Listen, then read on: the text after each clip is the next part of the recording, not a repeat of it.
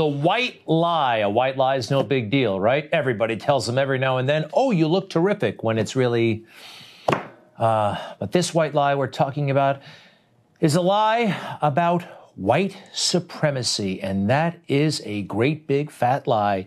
Everywhere you turn around, you're hearing about this corrosive ideology. Now, it is a corrosive ideology but it's small. It's almost nowhere to be seen, actually, except in the mainstream media. Actual cases of white supremacy, violent crimes committed by people over issues of race, white people pursuing racism. You know how rare that is? 2019, five cases, five federal white supremacy cases. 2020, another five. All right. You compare this to just about anything else, these numbers are incredibly, incredibly small. But the narrative, ooh, the narrative is too irresistible. Police are supposed to protect and serve, but it's clear that they are protecting the beneficiaries of inherent racist policies. And of course, cities have to end the racist policing of black communities. That's where we all started racist sheriffs and police free to commit untold violence against anyone they please. We have to stop the black killing fields. Okay? We know we have racist police. It's so easy, so convenient, and so wrong to blame the police. So stupid to blame something that happened two or three hundred years ago when real crime that we have to confront happens every day, and the aspects of it have absolutely nothing to do with white supremacy. Some of the ones that have grabbed our attention over the past week. Take a look at this. A young black man shooting another black man in Queens, point blank range. On a subway earlier this month, uh, a man getting pummeled, it seems like, because of their transgender status. If we turned up the volume, you would hear all the homophobic slurs. We don't want to play them. How about this? Three armed robbers attacking a, a victim, stealing his backpack. It's believed that there may have been an anti Asian element to this. A group of teenagers attacking a 14 year old boy, punching and kicking him in the head. A female being stabbed, punched, and kicked. Two attacked on the street right here in Queens. Two of the attackers. How about this? A Burger King, two men assaulted an employee and threatened him with a knife. I mean, we can go on and on and on. The most notorious crimes here a man was attacked while getting something out of his car. The perpetrator threw the victim to the ground, assaulted him, then attempted to steal the car. Another man crept behind a woman in her apartment building and placed her in a chokehold until she lost consciousness and then sexually assaulted her. Two teens assaulted a 16 year old boy by punching him in the head repeatedly and striking him with a firearm. An unknown individual punched an NYPD sergeant multiple times in the face after attempting to steal something from a Walgreens drugstore. And we could go on for hours like this. And these crimes are not being perpetrated by white supremacists. That is rare. What you're seeing here, that's the real problem okay? Street crime. And the cities, they have the numbers to, well, back it all up. Here in New York, almost 60% increase in crime over last year. It's this way throughout the country. Let's go through it. Chicago, 36%. Next, we have Houston, 32% increase. Portland, Oregon, 20%. So we have a very real crime wave. And what does America do? Focus on a non existent problem and create a make believe one. Karens, white women being allegedly racist. Actually, they're just sticking up for themselves. They're being assertive and they are refusing to be victims. Did you hear about this? The woman in St. Louis, I'll never forget her. She lost everything because she was following the rules of her building. Excuse me. No. You don't have a key fob. You are. No. No. No. Ma'am. If you have that, then okay. Ma'am, you're not security. You're not the property manager. You're not no, Mike but I live here. I don't like the fact you have your phone in my face. Okay, I don't like the fact that you're blocking me for where I pay All to I'm live at. asking is what unit. But you not, I don't need to tell you that information, ma'am. if you want to come into my building, it's not your building. You're not the owner. can you show me the key I fob into this I'm building? not showing you. You know, anything. In a um, second, I don't- I've lived in an apartment building. Okay. I don't let people in who I don't recognize. That makes you a responsible neighbor. It's okay. But this one silly, totally reasonable action on her part generated national headlines. The confrontation caught on video a white woman blocking a black tenant from entering their apartment building, demanding proof that he lives there. Staying on the story of a white woman who was caught on camera refusing to let a black man into the condo building where they both live. The video reeks of a phenomenon that's playing out all over the country. White people calling the police on black people doing everyday things. It looked like she was harassing him a little. Like she could have ended it if she was afraid of him. She could have walked away, but she just kept following him. I mean, it's a it's a weird form of harassment that we have to be careful of. And he handled himself so beautifully. Yeah. He did. So much respect for him.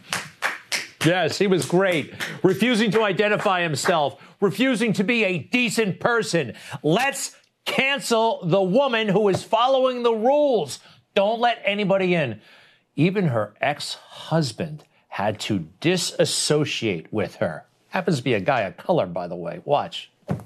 I wanted to take a moment to express my deep disappointment in the incident that took place at Mr. Toles' home.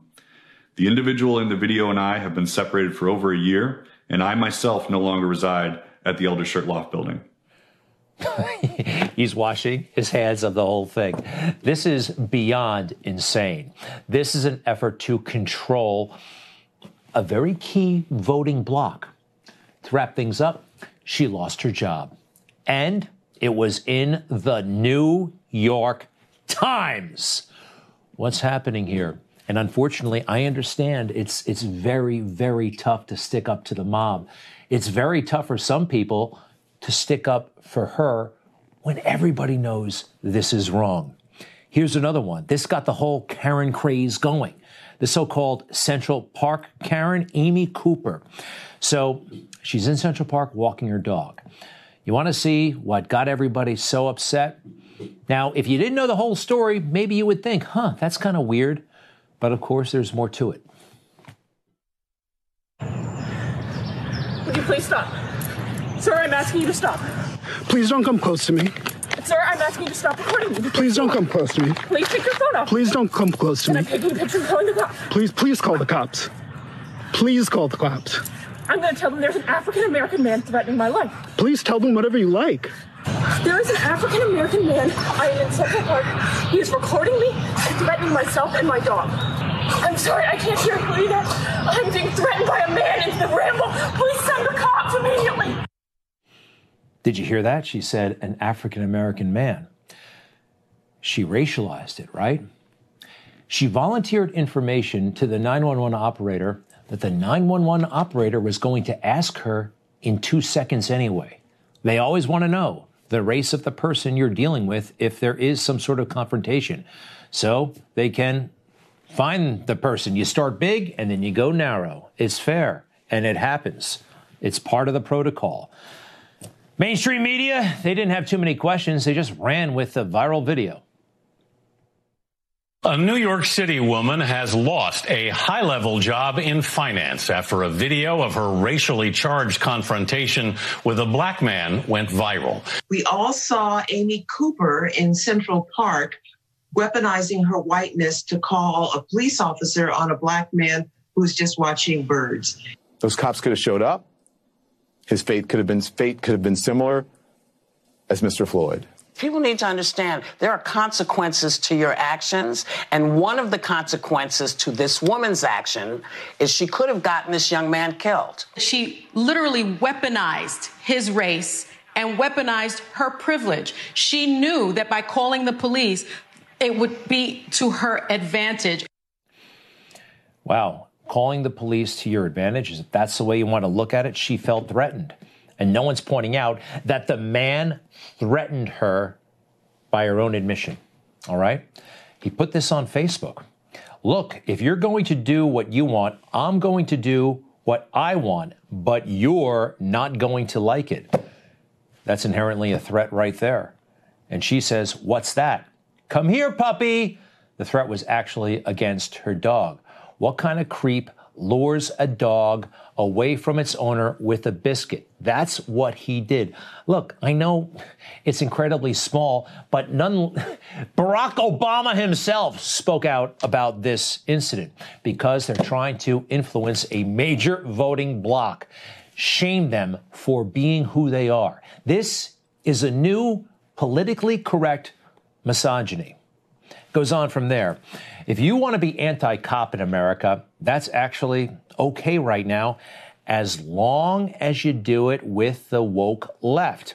A firebombing incident here in New York City. That's a really bad thing. They threw Molotov cocktails into a police vehicle in the heart of the in the height of the uh, Black Lives Matter protests.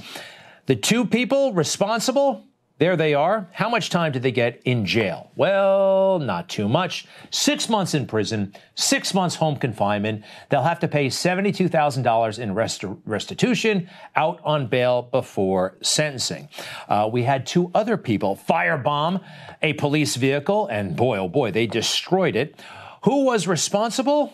Two attorneys happen to be people of color. Let's look at their sentencing, shall we? Uh, ooh, released on home confinement two days after the arrest. They're still in home confinement. Their sentencing pushed back till May of 2020. Now, compare this to a January 6er, Lonnie Coffman. Remember him? He's in his early 70s. From what we can tell, he only showed up at the Capitol. He didn't hurt anybody. He didn't break anything. He's been in jail since January 6th, since the very day. A few months ago, he was on Newsmax. About January 6th, but I came here for information uh, and I was unable to uh, attain that information, and all it did was wind up uh, getting me in here. Uh, so uh, that's that's my regret. We're not uh, we're not insurrectionists. Uh, uh, none of those things, and uh, we are patriots, and we love our country. We even sing the national anthem every night at uh, nine o'clock. Lonnie Coffman did not hurt anybody. He didn't break anything, and he's been in jail since January 6th, and he's going to be there for 46 months. Now, we did have some Molotov cocktails in his truck a couple of blocks away that were unused. They weren't thrown at anybody, they were never ignited. 46 months in jail. Compare that to the lawyers in New York City who firebombed the vehicle, right? You see the horrific um, discrepancy here? Meanwhile, it is open season on cops. This ludicrous conversation has made it more difficult to be a police officer than ever before. Over the past three months, more than 100 police officers shot, 17 officers killed, 19 of them ambush attacks. And this is a direct result of the left and their delegitimizing of law enforcement. And you can go trace it right up to Joe Biden. I don't think you have any law enforcement. You can't even say the word law enforcement because if you say those words, you're going to lose all of your radical left supporters. And why aren't you saying those words, Joe? Why don't you say the words law enforcement? Democrats that Absolutely run these cities ridiculous. don't want to talk like you about law and order. Violent and you crime, still haven't mentioned. Violent Are you in favor of law and order? I'm in favor of law. You follow. Are you in favor of law order. and order? Yeah. Joe Biden lied and cops died. And you can trace it right there. Yeah, Democrat hands, blood on their hands. I wonder if Joe Biden is going to be in favor of law and order in the weeks and months ahead as the law closes in on Hunter Biden. He is in trouble. You can't, I don't think they're going to be able to beat the rap. We'll be right back.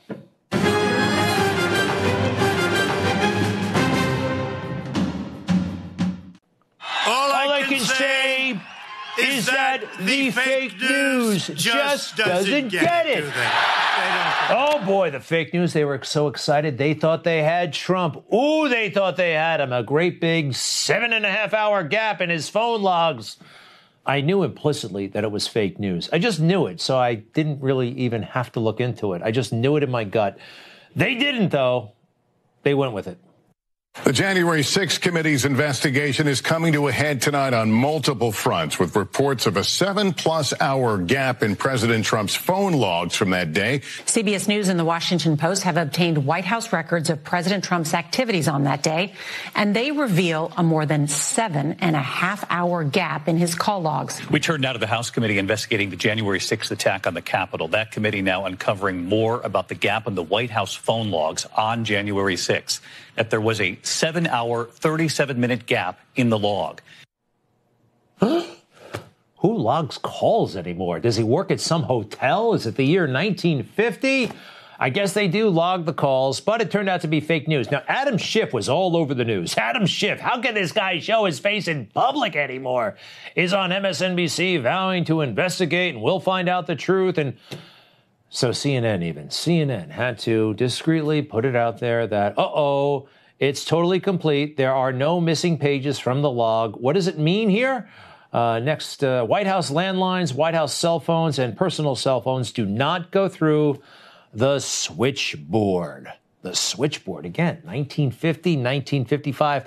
Meanwhile, Hunter Biden, as we talked about, mm, let's see, almost two years ago, it's a big, big problem and would probably wind up in jail. The fake news would not talk about it when it counted. Now that it doesn't seem to matter that much anymore, they're all over it. We're learning new details about the federal investigation into Hunter Biden and his business dealings with a Chinese energy company. The younger Biden and his associates violated tax, money laundering, and foreign lobbying laws. There are new signs tonight that the federal criminal investigation into President Biden's son Hunter is broader than we first knew. He failed to disclose $400,000 that he was paid by the Ukrainian company. Documents also show Hunter Biden signed an agreement to represent an official of that company Patrick Ho for a million dollars. The FBI took possession of a laptop purported to belong to Hunter Biden.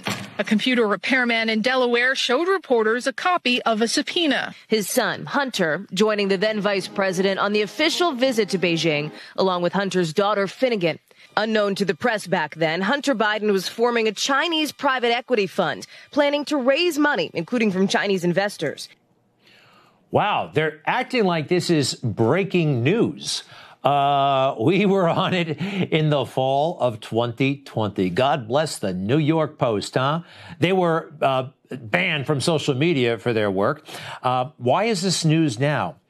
The government has said it's news. Yeah, the government. The government. Since when does journalism wait for the government to tell them when to report something? I guess now. The FBI said it's okay. Why are they doing this now? That's not a good sign for Joe Biden. Now, there are lots of other ways to hunt down a story rather than wait for the FBI to tell you it's a story, but that's the way it works these days. Or you could have read Miranda Devine back in 2020 or her book, Laptop from Hell, out uh, last year. Peter Schweizer, again, was all over this. He's been on it through the years. He's got two books on this. You really should check them out. And you could have been watching Newsmax in the fall of 2020 and into 2021. I was relentless. Thank you very much. We even played you some very interesting phone calls of Hunter Biden seeming to boast about corruption. I have another New York Times reporter calling about my representation of the, literally, Dr. Patrick Ho, the spy chief of China, who started the company that my partner, who was worth $323 billion, founded and is now missing. The richest man in the world is missing, who was my partner. He was missing since I last saw him in his $58 million apartment and signed a $4 billion deal to build the largest LNG port in the world. All right. So I was the richest man in the world doing business with, I'm sorry, this drug addict because of his father, because of Joe Biden. And he looks particularly weak. He's made some very bad decisions. He's contradicted himself and his administration. No matter how big that teleprompter is, and boy, oh boy, it is big. Take a look at that thing. Uh, you know, look, there's a time and a place for a teleprompter. I personally have never seen one quite that big. Usually it's, uh, I don't know, the size of, yeah, like a, like a television. But Joe's been relying on that. The speeches that he gives are heavily, heavily vetted and staffed but he still screws it up. When Barack Obama spoke, you would have committees, people all over the place weighing in. One guy who was a bit of a departure from this, a big departure actually, was Trump. This is how he won. In 2015, he was a guy speaking from the heart. For 90% of that campaign, he spoke without a teleprompter. He even said that should be um, a test, actually. If you're running for president, no reading of any script that somebody else wrote for you. Supposing I was reading all the stuff, you know, with the teleprompters. I actually said if you're running for president, you should not be allowed to use a teleprompter. No, it's true. I say you shouldn't be allowed to use teleprompters because you have to test people's intelligence. If you need teleprompter, you know how easy it is? No, no. Do you know how easy it is? no teleprompter. Do you notice? I'm not reading speeches. No reading speeches. There's something to that. It really is. Oh, and do you remember this when he actually dismantled the teleprompter right in front of everybody?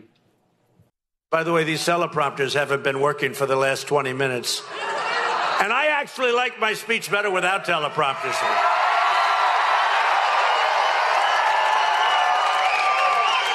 And this way, what I like about it, wait a minute, let me see how these things are.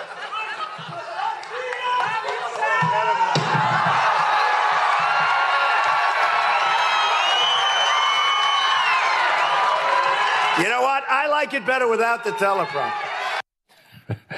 Only him. You know who could use a teleprompter, and it looks like she'll be getting one soon? Jen Psaki, she's going to join MSNBC, reports all over the place. Oh my goodness, including, including NBC News. NBC News is reporting that. I didn't quite realize. She's uh, not confirming uh, the story. We'll get to that in a moment. Terrible, terrible at her job. Do you remember this? I can. I'll circle back if there's more I can share with you. But I'll circle back with you if there's more to convey. Um, I'll have to just circle back with you. We can circle back with. I'm, I'm happy to circle back with you. I can circle back. Uh, I will have to circle back on that one. That's an excellent question. Oh, such an important question. Uh, we will circle back with you, and we'll, we'll circle back with you. It's an interesting question, but uh, we'll we'll circle back. I'm happy to circle back, but I'll have to circle back with you on it. It's a good question, but we'll circle back with you on this today. We will certainly circle back with you more directly. Yeah, didn't know much. And uh, after saying that, she just kind of got very adept at lying. And now, while she's on the job, think about this she's in the White House. She negotiated for herself a new job at a major network that has a real interest in access to the White House and access to Joe Biden. I'm pretty sure there are rules against that. There are here in New York City. You can't work uh, in the government and then take a great big high profile job afterwards. No, that's wrong. Obviously, somebody could try to influence you while you're on the job. Somebody was talking to her while she was working at the White House, huh? Right? Is it true that you are leaving the White House to work for MSNBC? Uh, well, you can't get rid of me yet, Ed. Um, I have nothing to confirm uh, about my length of public service or planned service uh, or anything about consideration about next plan. Is it ethical for you to continue conducting this job while negotiating? Uh, with the media? Well, um, I have always gone over and above the stringent ethical and legal requirements of the Biden administration. the stringent ethical requirements of the Biden administration, where they won't even tell us who's buying Hunter Biden's artwork.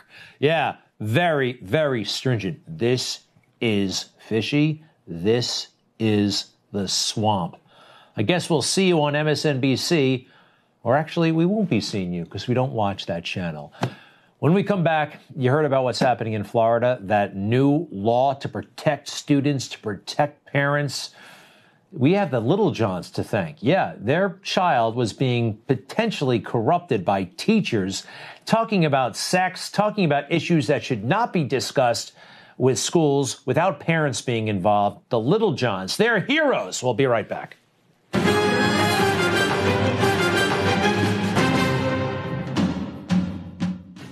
This country was made by tax rebels, freedom fighters, gold seekers, believers, lovers, and true patriots. We're Newsmax, and we're their heirs, and so are you. Newsmax TV, real news for real people. Ron DeSantis says he's all about parental rights. So much so that it's the official name of the draconian Don't Say Gay bill. This Don't Say Gay bill really breaks my heart. What it is doing is creating a veil of shame that already existed in a journey that's been fought for years for people to be their authentic mm-hmm. selves. Yet here we have yet another thing for kids to worry about. Is this dangerous legislation? Absolutely. It uh, tells uh, youth uh, who are different or whose families are different that uh, there's something wrong with them out of the gate. Wow. What a hideously dishonest discussion about what that legislation, what this law will actually do. What it would like to do is prevent, well, secrecy within families. Uh, having sexual conversations with strangers. This is actually from uh, the Leon County Schools Handbook on uh, lesbian, gay, bisexual, transgender, gender nonconforming, and questioning support guide. It specifically says sh- parents should not be notified about certain matters concerning their children. Oh, it can be very dangerous to, to, to the student's health and well being if aspects of their sexuality are shared with parents.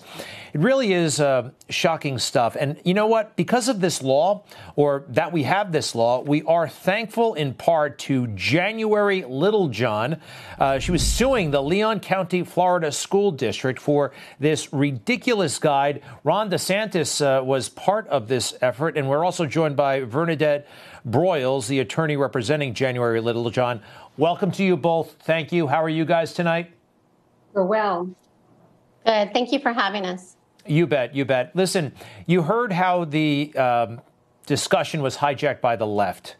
Can you do me a favor, January, in your own words, describe just how wildly at odds they are with your experience, if they are? Sure. Well, in my experience, I was systematically cut out of a very critical conversation being held with my 13 year old daughter that would have absolutely impacted her personal safety and her mental well being.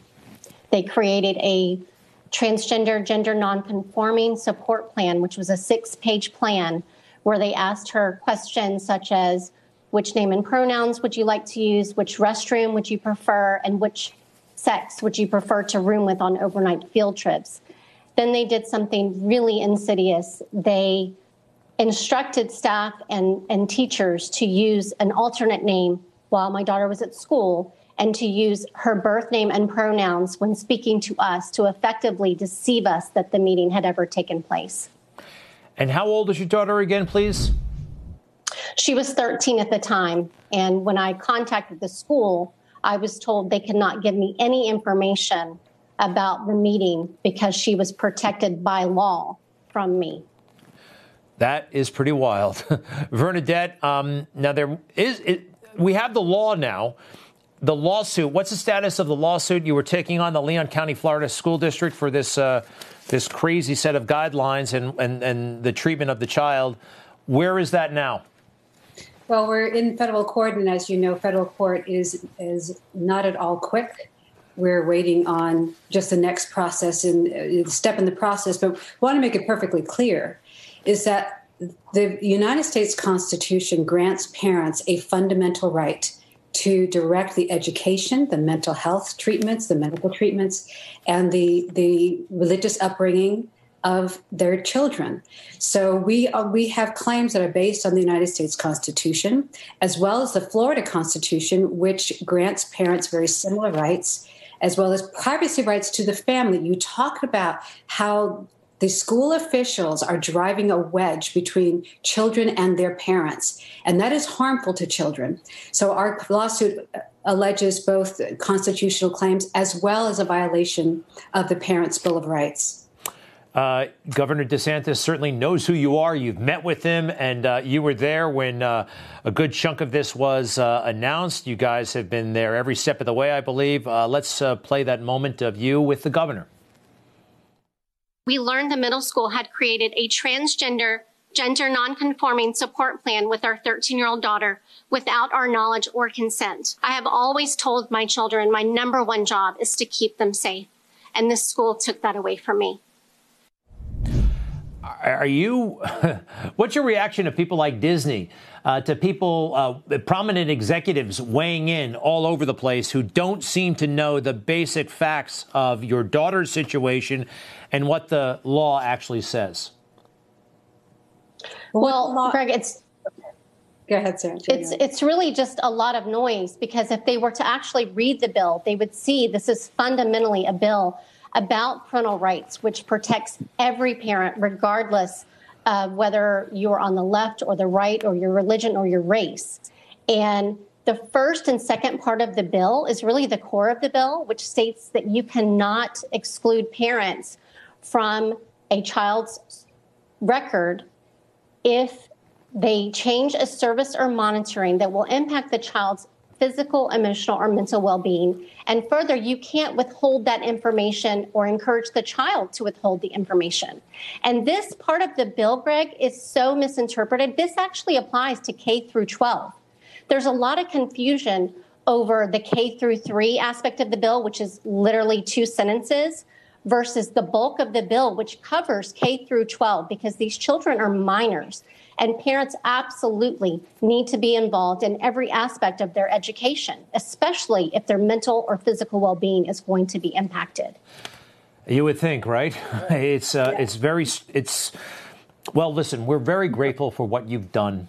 Uh, as a new parent, by the way, I have a three month old and a two year old. I am uh, more cognizant of these issues uh, than I was before. So, uh, January Littlejohn, I think you've done a great service. And to your attorney as well, Bernadette Broyles, we thank you both. Oh, thank you for having us on. It's an important issue. You bet. We'll be right back. Thank you.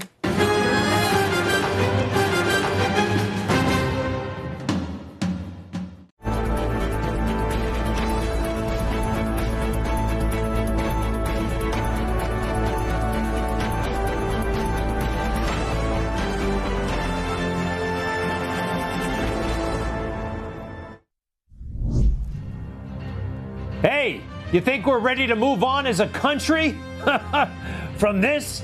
This is how we started the week on Sunday night, of course. Uh, Will Smith slapping Chris Rock. The story is not over. Breaking news just a couple of minutes ago. It has been reported that Will Smith has resigned from the Academy, the Motion uh, Picture Academy of the Arts and Sciences. He quit. Uh, I guess they were going to kick him out. Uh, I don't. I don't know what it means. I don't know what it says. Uh, but let's bring in the experts. I do think it's fascinating, and there are some interesting ramifications of the whole story. First, we got Mark Simone, of course, iHeartRadio talk show host, and Craig Shirley, presidential historian, author of April 1945, The Hinge of History. And of course, Craig is a big expert on Ronald Reagan, several books about the Gipper. Craig, first to you. I mean, it's kind of amazing. You know, Hollywood, it used to be, well, it's always been kind of decadent, but on the surface, it was gentlemanly. You know, Ronald Reagan, the Academy Awards, uh, it Many wasn't supposed to be like this. Yes. Yeah. First of all, my question is who's Will Smith? Uh, I haven't watched the Academy Awards in 20 years. Uh, I haven't watched. I haven't gone to a movie theater in 20 years. This is so irrelevant to to me and my life and my friend's life. I can't even measure how insignificant it is. I don't know anybody who really gives a damn. Well, Craig, uh, I can't help myself but be fascinated by the entire uh, moment. I mean, we saw what Will Smith did on national television. I mean, you're right. It's not what it used to be, but 14 million people were watching. They saw Will Smith slap a man. Uh, two of the most famous men in America. I mean, granted, we don't have stars like we used to. One slapped another. Ten minutes later, he's given Best Actor award, and all of Hollywood, which still has influence, especially on younger people. Mark Simone. Uh, this is, you know, I, I, I, I know where Craig is coming from, but at the same time, there are there is a significance here. I don't know where it ends. I don't know the full scope. I don't understand it. I'm sure you do. Well, I mean, imagine if uh, years ago if Gregory Peck walked up and slapped Johnny Carson as hard as this stuff never happened before. Will Smith is the biggest Karen in history. Uh, it was a joke. Maybe it wasn't a great joke, but you you go talk to the guy afterwards. You don't walk up on stage and slap him, and you don't start yelling the f word at the top of your lungs if you did that in a strip club, they would throw you out. He's doing that in the Academy Awards. And what what bravery to resign before you're about to get thrown out. Fair enough, Mark. Fair enough. Uh, all right. So Biden had one uh, hellacious week. Although if you look at the fake news, it looks like they're still covering, but maybe not as much anymore. Uh, let's roll Joe Biden's greatest hits. Cut one. If chemical weapons were used in Ukraine, would that trigger a military sp- response from NATO? It would re- it would trigger a response in kind. Whether or not you're asking whether NATO would cross, we'd make that decision at the time. So, Craig, just how far out of presidential bounds was that? It may seem, if you're a casual observer, eh, that's fine, I guess. It sounded, uh, but it wasn't, was it? No, it wasn't. It wasn't presidential. It wasn't educated. It wasn't thoughtful. This man is in the Guinness Book of World Records for uh, the money gaffes he issues. He is a gaffe machine. All you, you have to do is wait five minutes, and they'll issue uh, another uh, foolish statement. Uh, it's it, Biden must be laughing up his sleeve at this guy because this is the you know you look at this guy and you say this is the leader of the Western world. This is Western civilization. This, what is what is it worth defending if he's the leader? You know, I mean, this is so unpresidential. Can you imagine Franklin Roosevelt talking like this, or, or Dwight Eisenhower, or Ronald Reagan? No, of course not. These are men of stature. Joe Biden is not a man of stature. Well, listen, hey, Joe Biden, he may not be a man of stature, but he's just like us, you know? I mean, he was uh, worried about the prices of gas growing up around that table in Scranton. Uh, he told us about that this week because he knows what it's like, you know, when the prices go up to feel the heat. Take a look. I know how much it hurts. As you've heard me say before, I grew up in a family like many of you where the price of a gallon of gasoline went up, was discussion at the kitchen table. You see, he's just like regular people, right? Just like us, except that's not true. It can't be true. It's literally not true. the good people of the RNC took a look at when Joe Biden was old enough to sit at the dinner table to when he left the House, and guess what? There was no appreciable rise in gas prices. None. Joe was lying again in the moment, Mark Simone, because it was easy. It felt good. It seemed like the thing to say. Joe is always lying. He's like the Ted Williams of lying. He holds the all-time record. Uh, uh he, this guy, I don't think he ever had a kitchen table. I, I, don't think there was a corn pop. I think everything is a lie. I think every anything happens. My father said, "Joey, you got." I don't believe any of these stories. It's all no. fiction. Yeah. Final word, Craig. No, I, I, Mark is absolutely right. The, the man, the truth is not in this man. Just as I said before, wait five minutes. He's going to say something else foolish or dangerous. And by the way, when it comes to Ukraine, he just might talk us into a war, just the way Woodrow Wilson did World War One, talking with saying foolish things and getting us into a war when it is so unnecessary. Well, let's hope that they can wrap this thing up over there. Uh, Russia Ukraine. It seems like maybe a little bit of progress is being made. Russia at times looks like they're pulling back a little bit far, as far as the aggression. Joe is not helping the situation. We know that. Craig Shirley, let's take a look at his book again, April 1945, just his latest book, The Hinge of History, uh, just out uh, in February. It looks great. And Mark Simone, check him out on iHeart Radio and uh, all over social media. Thank you, gentlemen, and we'll be right back. We're going to Ukraine next. Well, About 48 hours ago, I had a really nice chat with our new correspondent stationed in Israel, John Huddy, in my office about 50 feet that way. And right now, he's in Ukraine. John Huddy and I go way back. Uh, it's great to see him working here at Newsmax. Again, he's on the ground in uh, Kiev, Ukraine. John, uh, good to see you again. Welcome to Newsmax. What's it like over there, buddy? Thank you. Well, first of all, it's great to be on with you, Greg. And yeah, we do go way back, and it's just fantastic to work with you again and, and be on the team. So I'm very excited about that and to, to once again be on, on the show with you. We go all the way back to our Fox 5 days in New York, but that's a whole nother story. Maybe the viewers know that, maybe they don't. Um, so on the ground here in Kiev, it, has been a whirlwind, a very exciting day. Um, we went out into the field, and by the way, Kiev is, is very quiet right now. We haven't heard any air sirens. We haven't heard any incoming or outgoing fire. Of course, that can change, as we know very quickly. But earlier today, uh, we ventured outside of the city into kind of the suburbs um, of uh, of Kiev into two particular areas. One, a town called Stoyanka, uh, which was fascinating. This was really on the front lines, and Ukrainian forces retook this city just really over the last couple days as Russian forces pulled back um, as part of the withdrawal into Belarus to regroup, resupply, refuel.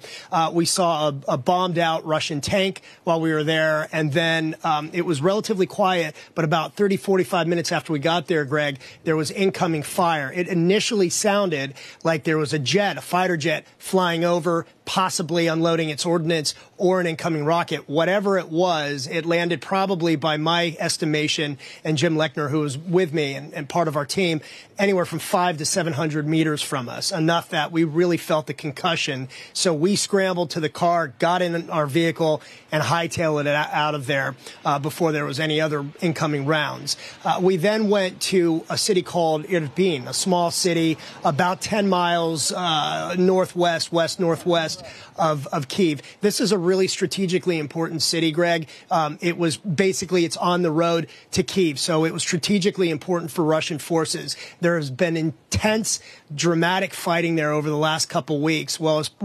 Ukrainian forces made huge advances, huge gains, and over the last basically 48 hours retook 100% uh, or most of the city. But it, it, remains very unsafe because there are still pockets of Russian forces in the woods, you know, outside of Kiev in the north and, and some of the surrounding areas. John Huddy, everybody, our new correspondent, uh, will be uh, focusing on overseas and, and who knows what. We got a great company here and all kinds of opportunities. So, John Huddy, to be continued, my That's friend, right. and we'll be right back. It is so embarrassing. If you've had it with the old news and the same spent, well, then Spicer and Company's your place for the inside story and for the facts that you need to know.